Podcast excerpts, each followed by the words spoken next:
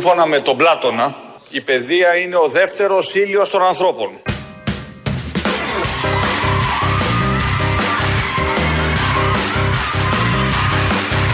Κάικα!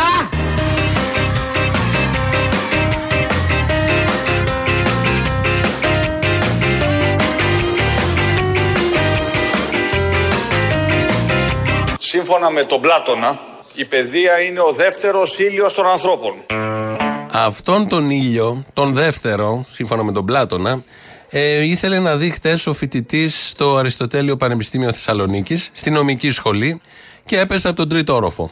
Γιατί καθόταν άκρη-άκρη στο παράθυρο, την έχετε πάρει χαμπάρι την είδηση, είχε γεμίσει ασφυκτικά η αίθουσα, έχουν μειώσει τα τμήματα, γίνεται ο χαμός μέσα, του COVID, το κάγκελο, αυτό είναι το λιγότερο βέβαια. Και όπως καθόταν εκεί στην άκρη, δεν είχε που να κάτσει, στο περβάζει, ανοιχτό και το παράθυρο, έπεσε κάτω το παιδί. Ευτυχώς, μόνο κατάγματα, δεν έχουμε κάτι δυσάρεστο. Επειδή ήθελε να δει, σύμφωνα με τον Πλάτωνα, τον δεύτερο ήλιο της παιδείας.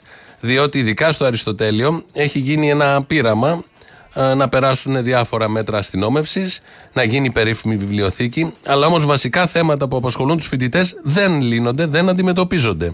Και παραλίγο να έχουμε και Ε, χάσιμος ζωής, επειδή ακριβώς ε, η παιδεία είναι ο δεύτερος ήλιος, όπως λέει ο Κυριάκος Μητσοτάκης.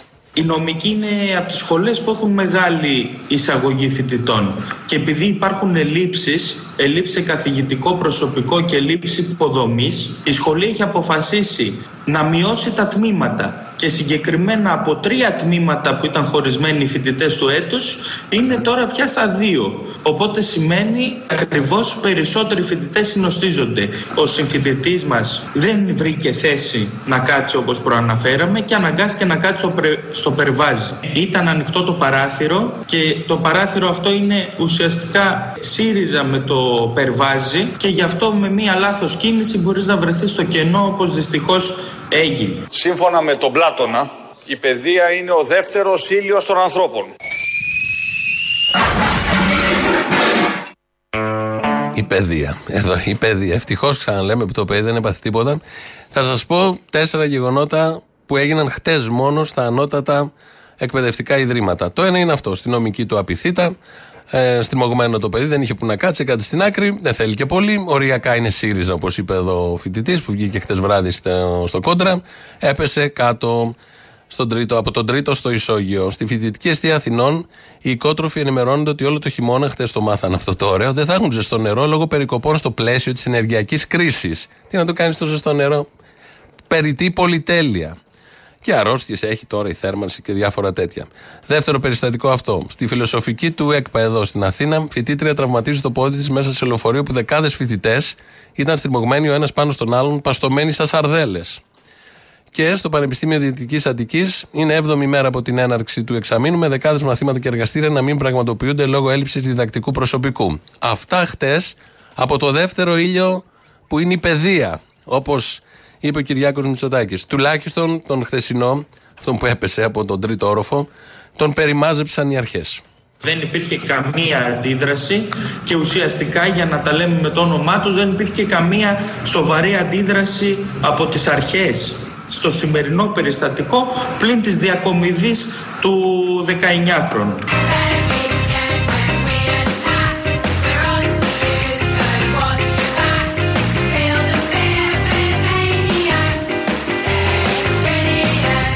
Έχω βαθιά πίστη στο Ελληνικό Δημόσιο Πανεπιστήμιο. Μπράβο! Το οποίο όμως θα ανοίξει πραγματικά τα φτερά του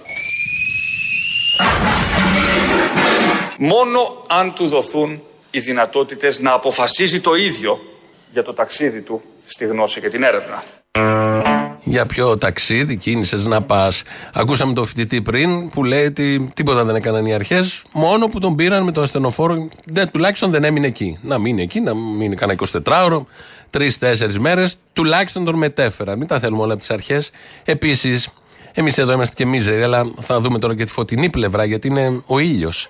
Η παιδεία, ο δεύτερος ήλιος, ότι έκανε και bungee jumping ταυτόχρονα. Πληρώνεις, πας στην Κόρινθο, στον Ισθμό και πληρώνεις. Βέβαια, άδετος το έκανε όλο αυτό. Αλλά όμως είχε μια περιπέτεια. Ήταν το μάθημα, έγινε διαδραστικό.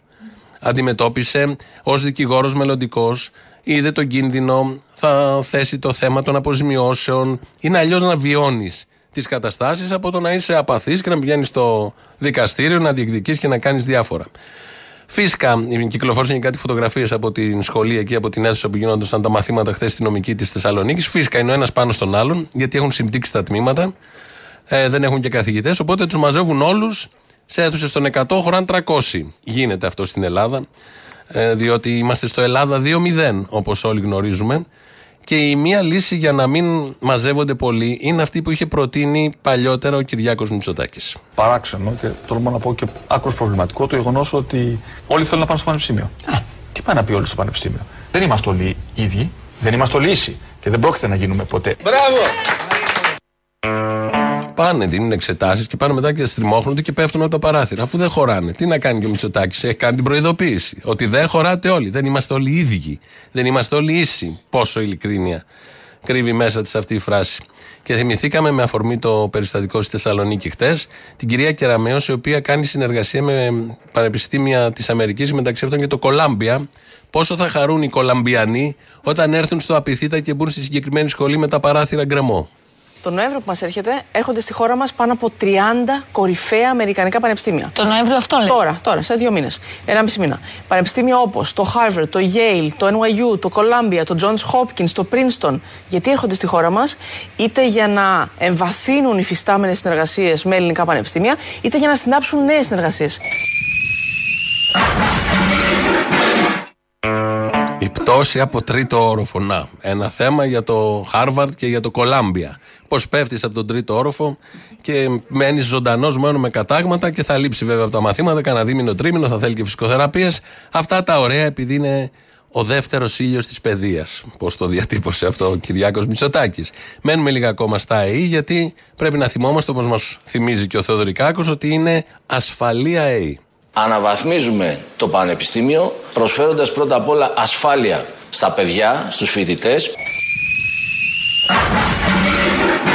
προσφέροντας ασφάλεια και στους καθηγητές και στους εργαζόμενους και σε όλους τους πανεπιστημιακούς χώρους. Τόσοι αστυνόμοι εκεί, πώς τους λένε, πανεπιστημιακούς, και απ' έξω καμιά δεκαριά κλούβες, κάποιος να πάει να βάλει κάτι εκεί, να κλείνει κανένα παράθυρο, να κάνει καμιά δουλειά που κάθονται όλη μέρα με τους καφέδες και παρακολουθούν ο ένας τον άλλον. Τίποτα από όλα αυτά. Το πανεπιστήμιο το ελληνικό. Φεύγουμε από αυτή τη βαθμίδα, από την τρίτη βαθμίδα, και πάμε στην πρώτη βαθμίδα της παιδείας, διότι χθες ο πρωθυπουργός μας βρέθηκε στα χωριά της Αργιθέας, πάνω στην Καρδίτσα. Εκεί λοιπόν πήγε χαρούμενος, είχε και ωραίο καιρό, βουνό, τα καλύτερα για το Μητσοτάκη δηλαδή, ό,τι πρέπει, και μιλούσε εκεί με τους δασκάλους και του είπε ο δάσκαλος: ωραία είμαστε εδώ, αλλά δεν έχουμε κεντρική θέρμανση στο σχολείο. Το σχολείο μας δυστυχώς δεν έχει κεντρική θέρμανση, ναι, και αυτό θα ήταν ευχής έργο αν συνέβη. Άρα είστε...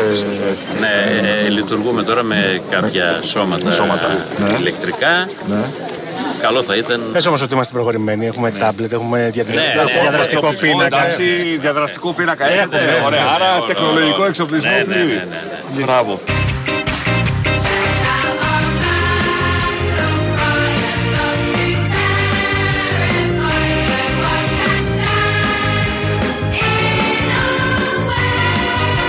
Το σχολείο μας δυστυχώς δεν έχει κεντρική θέρμανση. Μπράβο.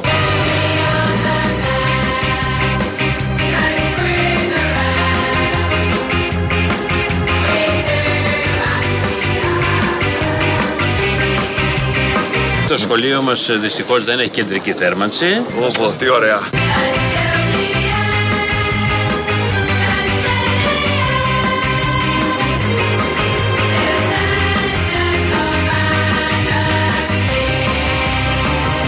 Σύμφωνα με τον Πλάτωνα, η παιδεία είναι ο δεύτερος ήλιος των ανθρώπων. Και στην Αργιθέα. Και να βγαίνει συχνά ο ήλιος, μπας και ζεσταθούν εκεί τα παιδιά. Έχει πάει η επίσκεψη ο πρωθυπουργός στο σχολείο εκεί. Η ντροπή. Προφανώς ευθύνονται και όλοι οι πρωθυπουργοί, το ελληνικό κράτος που έχει αφήσει ένα σχολείο στα ορεινά να μην έχει κεντρική θέρμανση. Ενώ έχει διαδραστικό πίνακα. Αυτό είναι η απόλυτη ελληνοφρένεια. Έχει το διαδραστικό πίνακα στην αίθουσα, αλλά τρέμουν από κάτω τα άλλα. Πά να γράψεις το διαδραστικό, τρέμεις και στο βγάζεις σωστά. Προφανώς αυτή είναι η διαδραστικότητα του συγκεκριμένου πίνακα. Και πάνε και του λένε, πάει με στην τρελή χαρά ο Μητσοτάκης, γιατί ήξερε ότι έχει διαδραστικό πίνακα, αλλά δεν ήξερε ότι δεν έχει καλοριφέρ. Και κάπως με το που του τόπι γυρίζει το κεφάλι προς τα εκεί. Τι να κάνει, τα άκουσε όλα αυτά. Ένα παιδάκι του ζήτησε για παιδική χαρά. Δεσμεύτηκε ότι θα του φτιάξει και παιδική χαρά. Αυτά τα ωραία, άκρος ελληνοφρενικά, συμβαίνουν στην ελληνική παιδεία. Ο ένας πέφτει από τον τρίτο, λόγω πολυκοσμίας μέσα. Οι άλλοι δεν έχουν κεντρική θέρμανση. Σήμερα το πρωί βρέθηκε σε μια εκδήλωση της αστυνομίας, ο Κυριάκος Μητσοτάκης, και εκεί άρχισε τα ανέκδοτα. Στο παρελθόν υπήρξαν καταγγελίες αστυνομικής βίας σε βάρος πολιτών. Διερευνήθηκαν και πήραν το δρόμο της δικαιοσύνης. Αλλά όπως έχω τονίσει και από το βήμα της Βουλής, δεν θα γίνει ανεκτή καμία κατάχρηση οργάνου της τάξης εις βάρους πολίτη.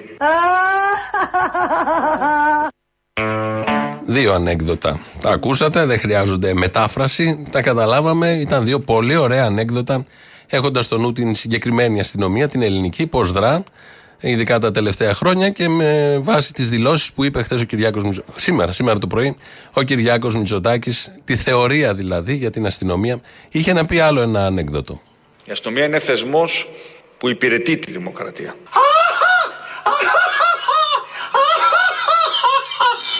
Η αστυνομία είναι θεσμός που υπηρετεί τη δημοκρατία.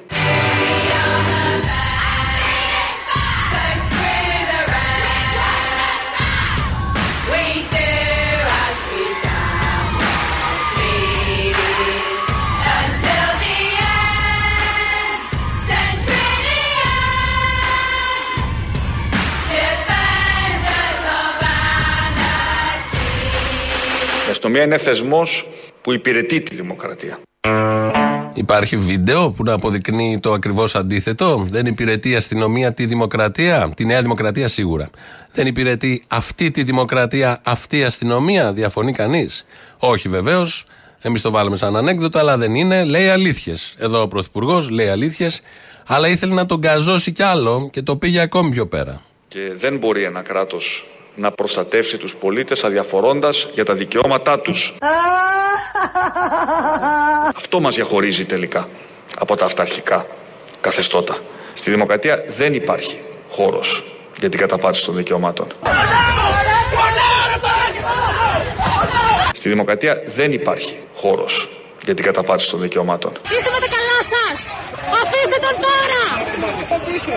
Εδώ είναι η γειτονιά του ενωμένη! Τι κάνουν, κυνηγάνε και δέρουν τον κόσμο! Στη δημοκρατία δεν υπάρχει χώρος για την καταπάτηση των δικαιωμάτων. Ρε, δημοσιογράφος σήμερα! Δημοσιογράφος σήμερα! Δημοσιογράφος σήμερα! Δημοσιογράφος σήμερα! Στη δημοκρατία δεν υπάρχει χώρος για την καταπάτηση των δικαιωμάτων. Βοήθεια, ρε, μα με χτύπησαν. Στα κεφάλι μου! Στη δημοκρατία δεν υπάρχει χώρος για την καταπάτηση των δικαιωμάτων. Εγκληματίες! Δεν είναι τσιμπάνιος! Τι είναι αυτά! Ποιος είναι ο πιτεβάλης! Στη δημοκρατία δεν υπάρχει χώρος για την καταπάτηση των δικαιωμάτων. Μην τη βαράς, ρε! Αφήστε τη! Στη δημοκρατία δεν υπάρχει χώρος για την καταπάτηση των δικαιωμάτων. Είναι δυνατόν να σπρώχνετε ένα βουλευτή? Σας παρακαλώ. Στη δημοκρατία δεν υπάρχει χώρος για την καταπάτηση των δικαιωμάτων. Τι κάνετε εκεί πέρα? Θα τους πάσετε το χέρι! Στη δημοκρατία δεν υπάρχει χώρος για την καταπάτηση των δικαιωμάτων. Πονάω, ρε φίλε! Όχι! Πονάω! Όταν το σταματήσεις θα με παράσεις! Πονάω, ρε! Πονάω, σου λέω! Μην με πιάνεις! Με πιάνεις το λεμό, ε! Αυτό μας διαχωρίζει τελικά από τα αυταρχικά καθεστώτα.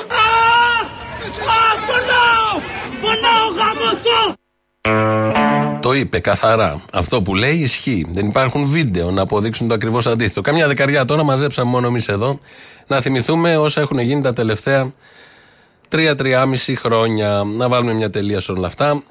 Ε, σαν σήμερα το χίλια εννιακόσια εξήντα εννέα η Χούντα φυλακίζει το Μίκη Θεοδωράκη. Και μόνο αυτό να ακούσει κάποιος, ότι η Χούντα, ο Πατακός, ο Παπαδόπουλος και τα άλλα τα ακροδεξιά παρτάλια φυλάκισαν τον Μίκη Θεοδωράκη. Συνέβη και αυτό σε αυτόν τον τόπο. Ε, τον φυλάκισαν στον Οροπό, τον έκλεισαν στον Οροπό. Ε, ο Μίκης Θεοδωράκης, ο παγκόσμιος και τότε Μίκης Θεοδωράκης, φυλακίστηκε από αυτά τα ανδρίκελα των Αμερικανών. Τον έκλεισαν μέσα στον Οροπό. Έμεινε για ένα ενάμιση χρόνο. κάποια στιγμή στο τέλος είχε προβλήματα υγείας και οι χουντικοί φοβήθηκαν ότι μπορεί να τους πεθάνει. Είχε κυκλοφορήσει ότι θα έπασχε τότε και από καρκίνο του στομάχου και είχαν φοβηθεί ότι μπορεί να τους πεθάνει στα χέρια και του επέτρεψαν μετά να φύγει. Ε, όσο ήταν εκεί όμως έγραψε τον περίφημο Οροπό, όπως όλοι γνωρίζουμε.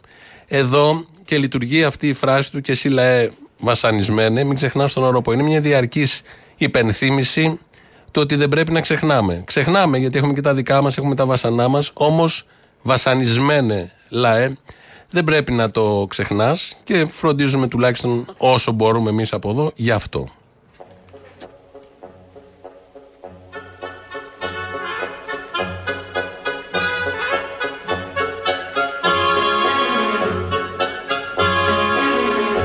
δεκαπέντε είκοσι του μηνός έχει τελειώσει η σύνταξη. Από εκεί και πέρα δανεικά. δέκα μέρες η σύνταξη φτάνει. Έτσι όπως την έχουν κάνει οι κυβερνώτες.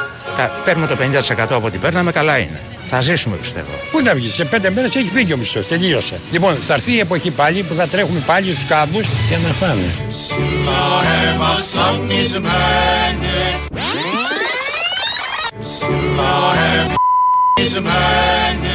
Μην ξεχνάς τον Οροπό. Μας έχει διαλύσει. Κόψουμε σύνταξη, κόψουμε το ένα, κόψουμε... Μας έχουν διαλύσει όλους. Θα μας βάλει να βγούμε με δίσκο. Έτσι θα καταντήσουμε. Ο κόσμος δεν αντέχει, έχει θηλιάσει το λαιμό. Και τι να προσλάβω, χωρίς να υπάρχει κίνηση, χωρίς να υπάρχει... Το είπαμε, ένας θα δουλεύει σε κάθε σπίτι. Τώρα δουλεύει η γυναίκα, τι να κάνουμε. Μην ξεχνάς τον Οροπό. Σταμάτησα να μετακινούμε. Πάμε τα πόδια, θα πάρω άλογο και τέτοια. Θα... Μας φέρανε την εποχή του εξήντα. Μας έχει αλλάξει τα γότα αυτή η κυβέρνηση. Να. Δεν μπορεί να κατεβάσει να μου το φορώ. Με έξι εκατοστάρια ζούμε το μήνα. Να. Δεν τρέπονται λίγο να μου. διακόσια πενήντα το μήνα για να μετακινηθώ εγώ από το χωριό και είμαι κοντά, φαντάσου άλλοι. Εμένα ποιος θα με ταΐσει, εγώ είμαι για να φεύγω από την Ελλάδα. Τα δυο μου παιδιά ποιος θα τα ταΐσει εμένα. Είναι κάποιος. Ε, αυτοί τι κάνουνε ρε, αυτοί τι κάνουνε.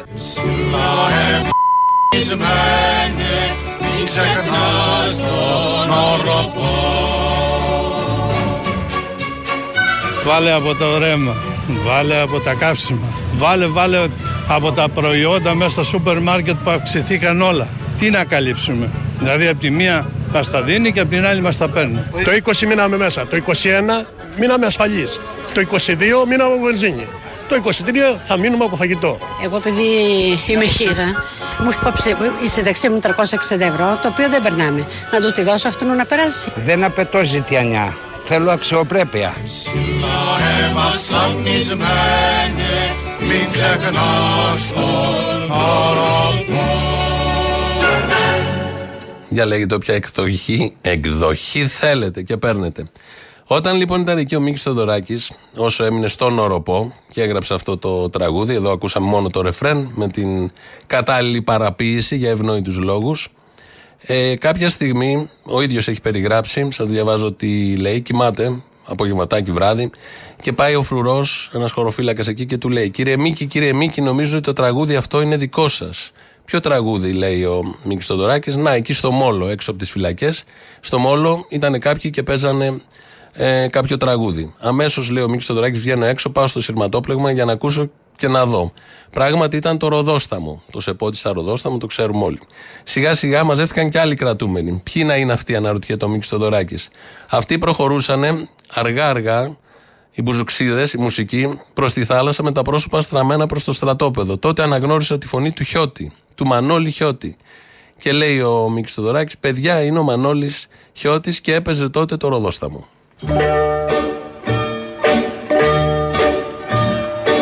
Στον άλλο κόσμο που θα πας, κοίτα μη γίνει σύννεφο. Κοίτα μη γίνει σύννεφο.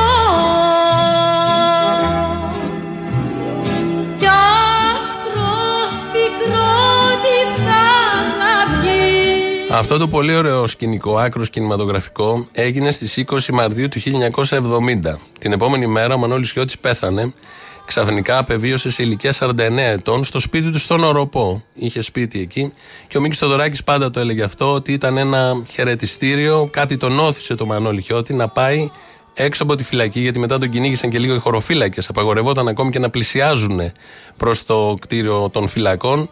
Το θεωρούσε πάντα έναν αποχαιρετισμό του Μανώλη Χιώτη μια μέρα πριν φύγει από τη ζωή. Με πότισες φαρμάκι.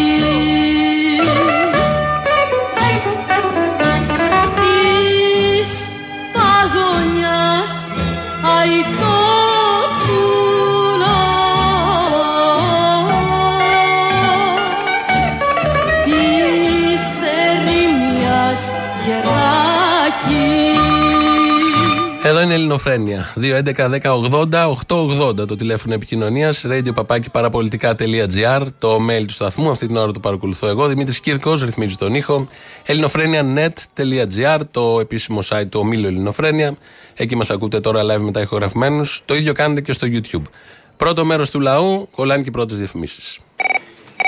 Έλα, γόρινα μου. Έλα. Προς τους συνέλληνες ηθαγενείς, οι οποίοι χαίρονται με φιέσες σαν τη χθεσινή του Μητσοτάκη, από έναν τύπο. Ποιες φιέσες, τα εγγένεια στις τέντες? Ναι, ναι, άκου, άκου. Φίλε. Και από πίσω είναι ακόμα το αεροδρόμιο. Αυτό λοιπόν μπορώ να πω στους συνέλληνες ηθαγενείς που χαρήκανε με τη χθεσινή φιέστα, είναι ότι μέχρι πριν επτά μήνες δεν υπήρχε πραγματικά τίποτα, δεν κουνιόταν φύλλο. Το μόνο για το οποίο είχε φροντίσει η εταιρεία του Λάτση, η Λάμδα, ήταν να ξεσπιτώσει το κοινωνικό ιατρείο του ελληνικού και κάποιες άλλες υπηρεσίες, όπως και ένα στρατόπεδο, τρία χρόνια πριν τα αγγίξουν.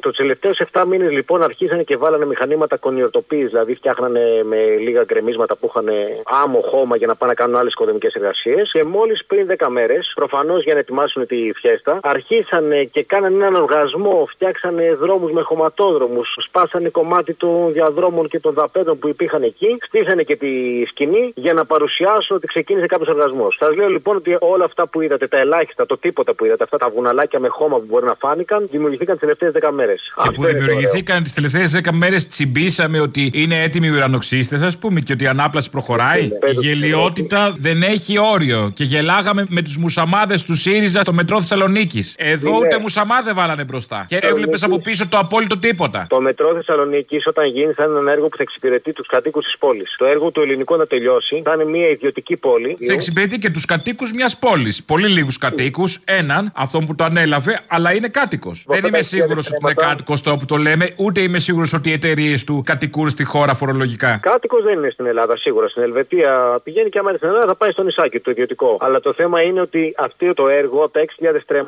τέλος για σένα και για μένα θα μας αφήσουν το εμπορικό και το γύρο οικοπεδάκι. Τα υπόλοιπα δεν θα αφήσει κανένας που έχει δώσει είκοσι πέντε χιλιάδες το τετραγωνικό μέτρο να περάσει μπροστά από την αυλή. Έλα, Αποστολή μου. Έλα. Έλα, ρε, τι μου κάνεις? Καλά, εδώ. Καλά. Πρώτη φορά βλέπω παιδί να κατηγοράει και να βρίζει τον πατέρα. Εγκληματίες είναι και τους περασπίζουν. Ο Πλεύρης τι θέλει να μας δείξει τώρα? Ότι κάνει πέρα από τον πατέρα του? Όχι. Έχει ο Πλεύρης θέλει να μας δείξει ότι δεν πρέπει να παραιτηθεί. Τι να κάνει? Α, μπράβο. Χέστηκε και οτιδήποτε σχέστηκα. Άλλο. Και ένα άλλο, άκου να δεις τι έλα. Σήμερα έλαβα τη ΔΕΗ. Καλώς τα δέχτηκες. Ναι, το έναντι. Ποτές μου πάνω από εκατόν εξήντα δεν δίνω έναντι. Τώρα μου ήρθε να δώσω εκατόν σαράντα πέντε και διακόσια εξήντα μου δίνει ο Κούλης. τετρακόσια ευρώ δηλαδή το έναντι, ρε. Τι είναι αυτή, ρε? Πόσα να δώσει και αυτός ο Μητσοτάκης? Τι να μας κάνει ο Μητσοτάκης? Πόσα να μας δώσει κι αυτός? Πόσα μας να δώσει? Μας κοροϊδεύουνε, ρε παιδί μου. Ο Κούλης μου δίνει διακόσια εξήντα. Ή όπως λέει και ο άλλος, άμα δεν ήταν ο Μητσοτάκης θα είχαμε πεθάνει. Πώς το είπε? Αυτός είναι, άμα δεν ήταν αυτός θα ψηφίσαμε από την Πύρνα. Να εκτιμάς, να εκτιμάς που παραμένεις ριζέος. Ορίστε. Το κολόγερο κακοψοφωνάκι, σαν δεν τρέπεται το κολόγερος. Τέλος πάντων, ποιος ξέρει καλά παιδί που θα το έχει βάλει ο Μητσοτάκης. Έλα ρε μάνα μου, άκουγα τώρα το Σεφέρη.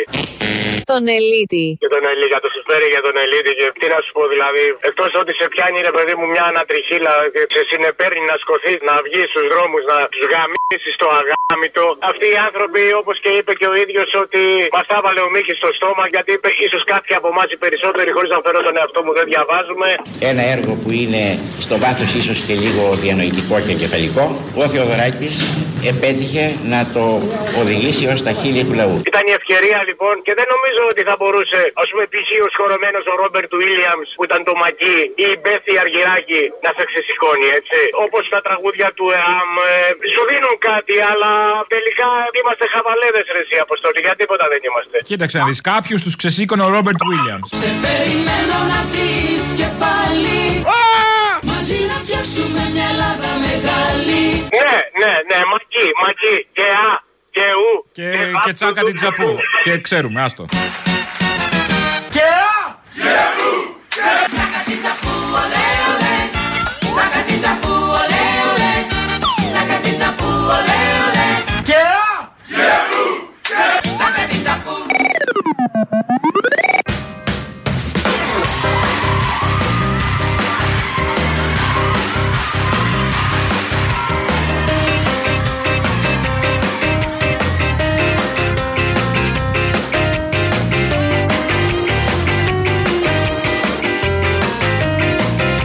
Δεν μπορεί ένα κράτος να προστατεύσει τους πολίτες αδιαφορώντας για τα δικαιώματά τους. Αυτό μας διαχωρίζει τελικά από τα αυταρχικά καθεστώτα. Στη δημοκρατία δεν υπάρχει χώρος για την καταπάτηση των δικαιωμάτων.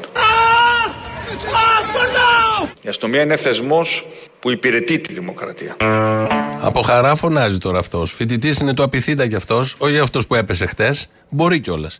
Αλλά ένας άλλος πριν κανένα τρίμηνο που ήταν οι αστυνομικοί από πάνω, επειδή ακριβώς υπερασπίζονται τα δικαιώματα των πολιτών και τον είχαν πατήσει στο λαιμό και μετά τον έσουρναν στα Μάρμαρα, εκεί που έπεσε ο άλλος χτες. Όλα μαζί. Στο απειθήτα. Επειδή ο ήλιος είναι η παιδεία, η δεύτερη και διάφορα τέτοια. Καλησπέρα, μου λέει εδώ η Βάγια. Χτες άκουγα την εκπομπή και ετοιμαζόμουν να ξεκινήσω τα μαθήματά μου. Κάνω ιδιαίτερα μαθήματα. Και στο μικρό αφιέρωμα που είχατε στον Ελίτη, έρχεται η μαθήτριά μου πιο νωρίς από την ώρα μας.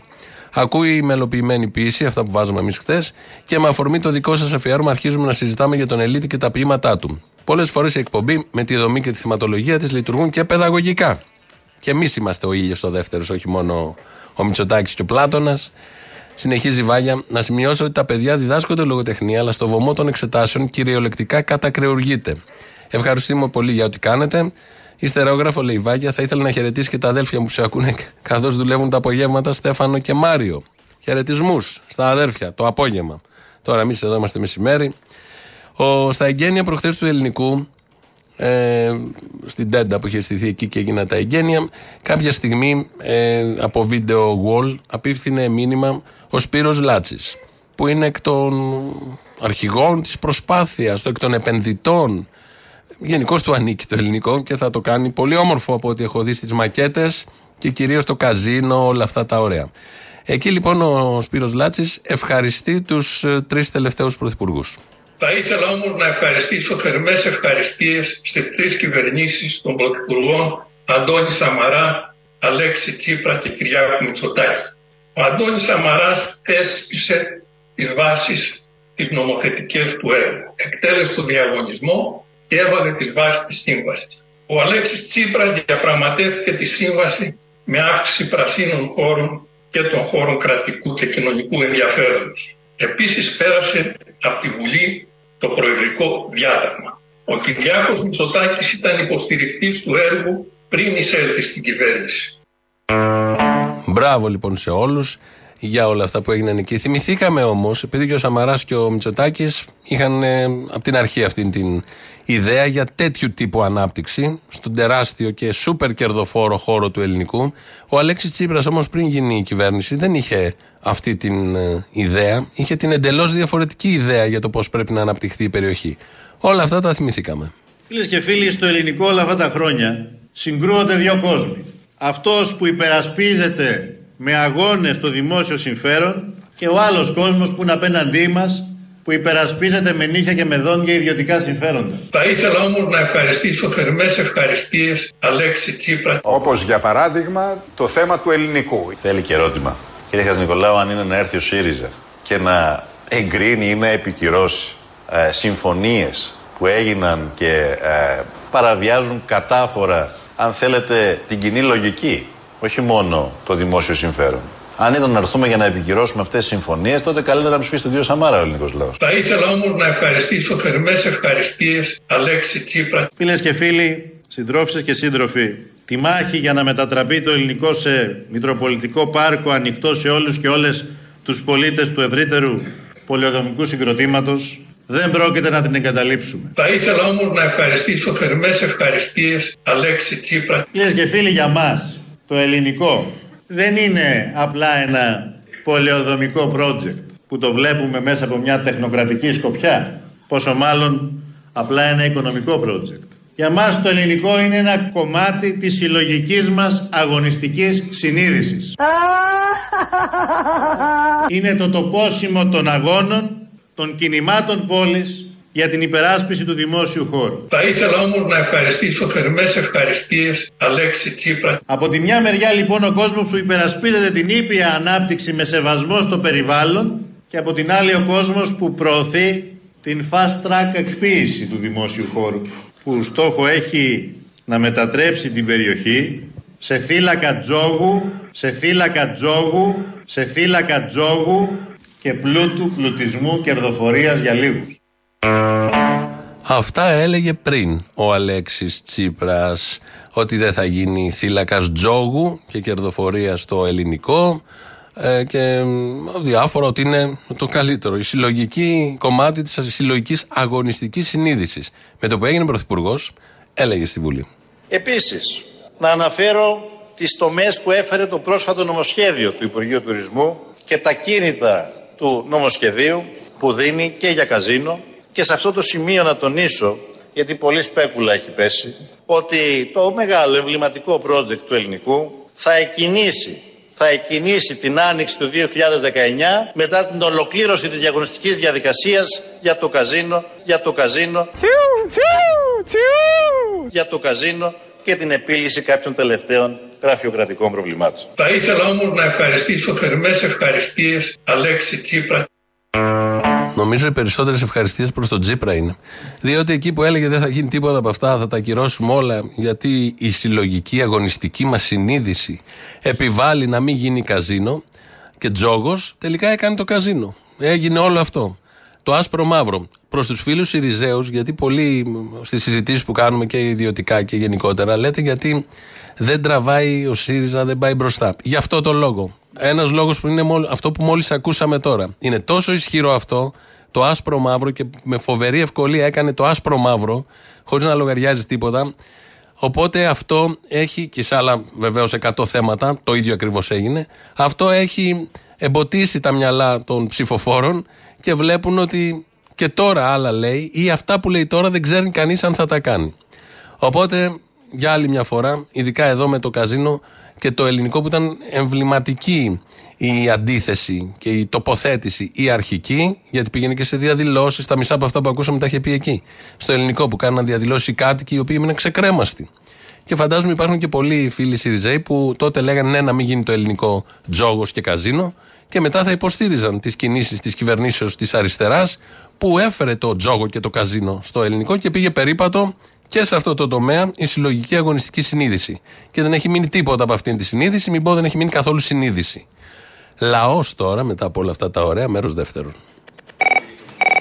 Καλησπέρα. Καλησπέρα. Ο Αποστολής. Ναι. Θα ήθελα να κάνω μια επισήμανση για την περασμένη εβδομάδα που πέρασε ένα νομοσχέδιο στη Βουλή σχετικά με τους χειριστές αντισωτικών μηχανημάτων. Ναι. Κλάρκ, το οποίο μπορεί μάλλον τώρα κάθε άτομο χωρίς δίπλωμα και χωρίς να έχει καμία εμπειρία να μπορεί να δουλεύει τα μηχανήματα αυτά μέχρι δύο κόμμα πέντε τόνους. Χαλαρά, καλή φάση. Δεν βαριέσαι ναι. να σκοτωθούμε μεταξύ μας σιγά και τι έγινε. Μερικά εργατικά ατυχήματα ακόμα και. Εντάξει, ναι, επειδή φέτος πιάσαμε τα πενήντα ένα ατυχήματα σχετικά νωρίς. Τι πενήντα ένα, τι εκατόν πενήντα ένα, αγαπητέ. Πώς κάνεις έτσι, Μητσοτάκη έχουμε, έλα, εντάξει. Τελειώσατε. Υποψήφοι υπάρχουν, να τα βιογραφικά. Ε, φυσικά. Δεν θα φύγεις από την πανδημία φέτος, θα φύγεις από κάτι άλλο. Μέχρι πέρσι φεύγαμε από την πανδημία. Να φύγεις, έχει σημασία. Να φύγουμε, Νίκο μου, να φύγουμε. Και να φύγουμε, να φύγουμε, Νίκο μου, να φύγουμε. Καλό μεσημέρι, Αποστόλη. Καλό μεσημέρι. Άκουμε προσεκτικά. Για όλους τους ραγιάδες του κόσμου. Κι άργια να έρθει εκείνη η ώρα, κοίταν όλα σιωπηλά. Γιατί τάσκεζε η φοβέρα και τα πλάκωνε η σκλαβιά. Είμαστε λίγο πριν την πόρα. Εύχομαι οι λαοί να κάνουν το μεγάλο άλμα. Και θέλω να πω και ένα άλλο σχέση με τον Ελίτη και την αναφορά που έκανε ότι κανένα ποίημα δεν είναι τέλειο και ότι πάντα το κοιτούσε στο τέλος τελειωμένο και ήθελε να τα αλλάξει. Κανένας ε, συγγραφέας, πιστεύω, και κανένας ποιητής δεν μπορεί ποτέ να πει ότι επέτυχε να κάνει αυτό που ήθελε.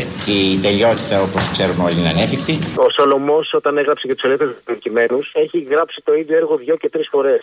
Έστειλε, ξανάγραφε, του μέναν τα προηγούμενα από κάτω και οι ερευνητές έχουν τελικά δύο ή τρεις μορφές, αν δεν κάνω λάθος, του κάθε ποιηματός από αυτά τα μεγάλα. Έτσι κάνουν οι μεγάλοι, αυτοί που. Έτσι δεν λουφάρουμε σαν τον Ελίτη, ορίστε. Δεν είναι μωρέ Μητσοτάκηδες να τελειώνει την πανδημία δύο χρόνια από τον Μάιο του είκοσι. Το τελευταίο μίλι προς την ελευθερία. Δεν βγαίνουν τέτοιοι πια, δεν βγαίνουν. Μάλλον δεν βγαίναν τέτοιοι τότε.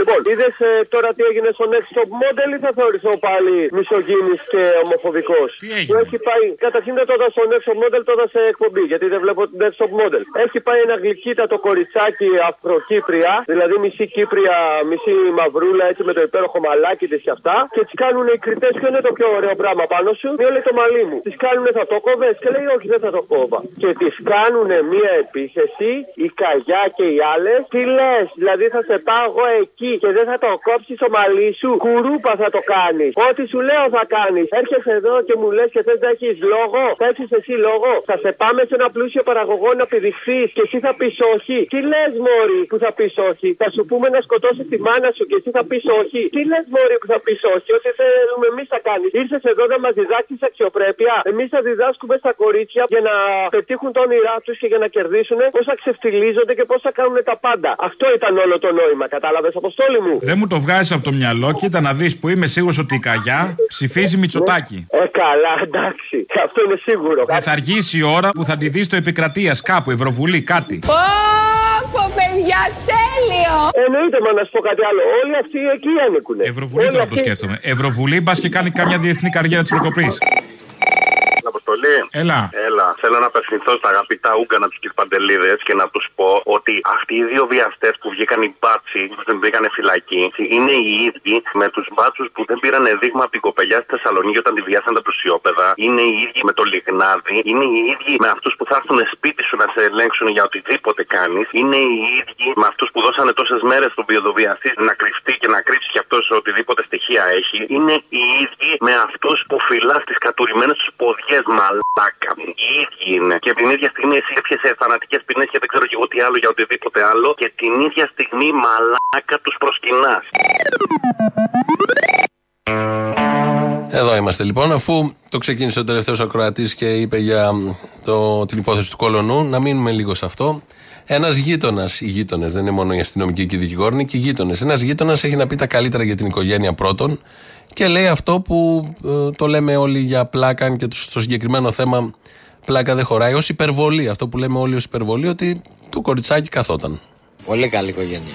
Και το παιδί καλό, το γνωρίζω. Ερχότανε συνέχεια εδώ, με τη μάνα, με τον πατέρα. Ε, έπεσα από τα σύννεφα. Έχετε μιλήσει καθόλου μαζί τους μετά το συμβάν? Όχι, όχι, όχι, ούτε τον έχω δει καθόλου. Αυτή τη στιγμή κατηγορείται για έναν βιασμό δωδεκάχρονης. Είναι πολύ σοβαρή δεν κατηγορία. Να δείτε, ε, δεν νομίζω να είναι βιασμός. Γιατί από ό,τι ακούω από όλα τα ρεπορτάζ, καθόταν το κοριτσάκι. Δεν είναι βιασμός. Ναι, είναι κοριτσάκι, κυρία μου, είναι κοριτσάκι. Κοριτσάκι, αλλά από ό,τι μου λένε, δεν το έχω δει το κοριτσάκι. Λένε ότι είναι, δείχνει για δεκαοκτώ, για δεκαεννιά. Εσείς ήρθατε εδώ να μάθετε τι είναι οικογένεια. Ναι. Είναι μία από τις καλύτερες οικογένειες. Πόσο εγκληματική είναι και αυτή η άποψη και πόσο διάχυτη είναι αυτή η άποψη. Εδώ τώρα ένας γείτονας που δεν, προφανώς δεν είχε ή δεν ξέρουμε σχέση με όλα αυτά, τους βιασμούς και τα υπόλοιπα, όμως η άποψή του είναι άποψη που υπάρχει σε πάρα πολλούς, είναι ε, αρκετή, αρκετά μυαλά φιλοξενούν τέτοιες απόψεις και ακούσαμε δύο σε ένα. Πρώτον ότι φαινόταν μεγαλύτερο, άρα οκ, okay, ότι γίνει. Δεύτερον, καθόταν το κοριτσάκι. Αυτό και μόνο, και όταν το λέει δημοσιογράφος, ναι, λέει, καθόταν όμως, συνεχίζει κανονικά και λέει τα δικά του. Ε, ένα μήνυμα εδώ από την ΚΟ. Λέει, επειδή αναφερθήκατε στα σχολεία, να πω ότι στη Μακρινή ΚΟ και το Δημοτικό Σχολείο Ζιπαρίου τα παιδιά που φοιτούν στο σχολείο είναι τετρακόσια δέκα. τετρακόσια δέκα από δώδεκα θέσεων λειτουργούν είκοσι μία αίθουσες. Μέχρι και στο Λεβιτοστάσιο έχει γίνει αίθουσα. Το Λεβιτοστάσιο. Πολύτιμο αυτές τις μέρες το Λεβιτοστάσιο, γιατί χρυσό καίει το φυσικό αέριο, το πετρέλαιο. Ενώ στο λιγοστό αύλιο χώρο μπήκαν και δύο αίθουσες προκάτ. Ωραία. Στο αίτημά μας για νέο δημοτικό σχολείο, Δήμος και Υπουργείο περί άλλων τυρβάζουν. Δείτε το αλλιώς. Είναι το φως, πώς το λέει ο Μητσοτάκης, είναι το ήλιος. Ο ήλιος είναι η παιδεία, όπως λέει ο Πλάτωνας, ο δεύτερος ήλιος. Αυτά λοιπόν από την ωραία κομ, στον Γιώργο τον ακροατή. Σας αποχαιρετούμε και στην ΚΟ και σας εδώ με λαό. Τα υπόλοιπα θα τα πούμε αύριο. Γεια σας.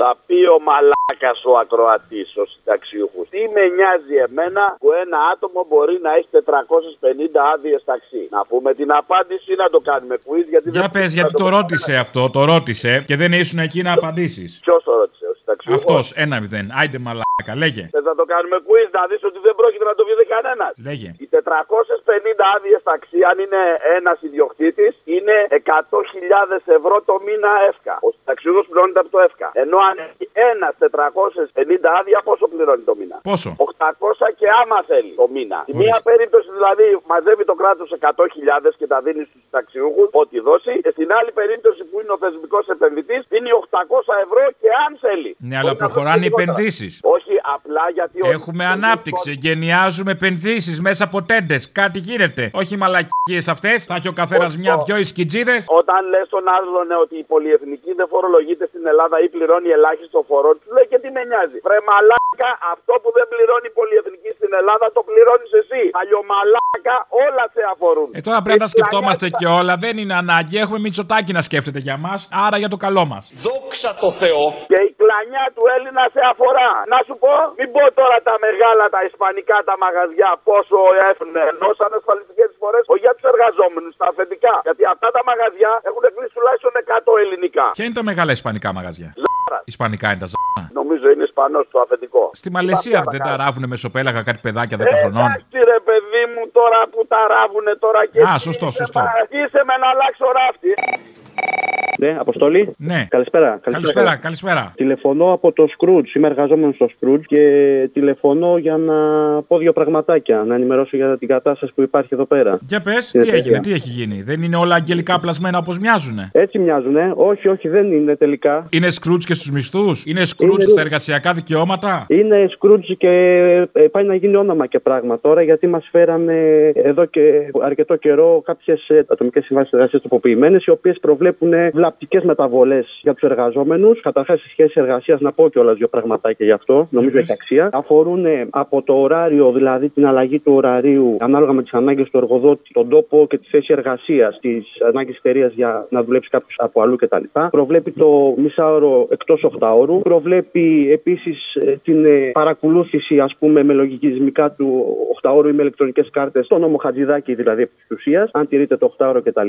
Συν ένα σωρό άλλες ακόμη μεταβολές. Όπως ότι το κόστος εργασίας αυτή τη στιγμή είναι τον εργαζόμενο, το μεταφέρεται όλο στον εργαζόμενο, ότι δεν μπορούν να μιλάνε οι εργαζόμενοι μεταξύ τους για το τι παίρνει ο καθένας κτλ. κτλ. Έχει ένα σωρό πράγματα. Μα τώρα για δουλειά πήγαμε, ε... όχι για κουτσομπολιό ούτε για διαλύματα. Σωστό, ε. Θες το μισάωρο του διαλύματος να είναι μέσα στο οκτάωρο, όχι αγάπη μου, πώς... αυτό είναι διάλειμμα, δεν είναι δουλειά. Πώς να βγουν και τα κέρδη εξάλλου. Ακριβώς. Επίσης, δεν... άμα θέλετε και διαλύματα, να πάρουμε μηχανές που δεν θέλουν διάλειμμα. Εντάξει, μπορεί να μας το πούνε αργότερα κι αυτό. Προς το παρόν πάντως εμείς. Όχι, δεν κατάλαβες, θα σας το πούνε. Γιατί γίνεται αυτοματοποιημένο για να μην χρειάζεται. Πάντως, αν το πούνε όπως μας είπανε και αυτό, θα πάρουν την αντίστοιχη απάντηση από εμάς τους εργαζόμενους. Ποια είναι η απάντηση? Που από την πρώτη στιγμή καταγγείλαμε και μέσα από τη σωματιακή μας επιτροπή, μέσα από τα σωματεία μας, αυτές τις ε, βλαπτικές μεταβολές. Βγήκαμε σε κινητοποίησεις. Μάλιστα, την προηγούμενη Δευτέρα, σε μαζική κινητοποίηση, πάρθηκε πίσω αυτό που έβαλε η εταιρεία σαν όριο χρονικό για να υπογραφούν αυτές τις συμβάσεις από τους εργαζόμενους. Προχώρησαμε και σε άλλες κινητοποίησεις και την Παρασκευή, μοτοπορίες κτλ. Καταφέραμε να γίνει μια συνάντηση με το σωματείο μέχρι στιγμής, το ΣΕΤΥΠ, το κλαδικό. Εκεί πέρα πήραμε μια προφορική ότι θα συζητήσουμε και με τη Σωματιακή Επιτροπή τους βλαπτικούς όρους ώστε να πάρθουν πίσω. Εντάξει, εμείς δεν θα μείνουμε σε αυτό. Εμείς ζητάμε νέα συνάντηση άμεσα τις επόμενες μέρες με την διοίκηση εταιρείας, όπου θα διεκδικήσουμε να αποσυρθεί αυτό που μας φέρανε. Και ταυτόχρονα θα διεκδικήσουμε να υπογραφούν επιχειρησιακή συλλογική σύμβαση εργασίας για όλους τους εργαζόμενους. Κανείς δεν βγήκε χαμένος διεκδικώντας. Όχι και μάλιστα. Ό,τι χρειαστείτε, εμείς εδώ είμαστε να στηρίξουμε. Τα παράδειγμα του τελευταίου χρόνου δείχνει ακριβώς αυτό, ότι οι εργαζόμενοι τους αγώνες έχουν καταφέρει να κερδίσουν πράγματα. Εμείς θέλουμε τη στήριξη να αλληλεγγύη του ελληνικού λαού, των υπόλοιπων εργαζομένων, και το τελευταίο που θέλω να πω είναι ότι θα είμαστε, έχουμε πάρει και απόφαση με το κλαδικό μας σωματείο και θα συμμετέχουμε και με τη σωματιακή μας επιτροπή στην απεργία στις εννιά του Νοέμβρη. δέκα και μισή στα Προπήλαια. Εκεί θέλουμε να δοθεί αγωνιστικό παρόν κτλ. Που και με μεγάλη συμμετοχή με τους υπόλοιπους εργαζόμενους. Έγινε. Να είστε καλά. Ευχαριστώ, ευχαριστώ πολύ. Καλή συνέχεια. Καλούς αγώνες. Γεια χαρά.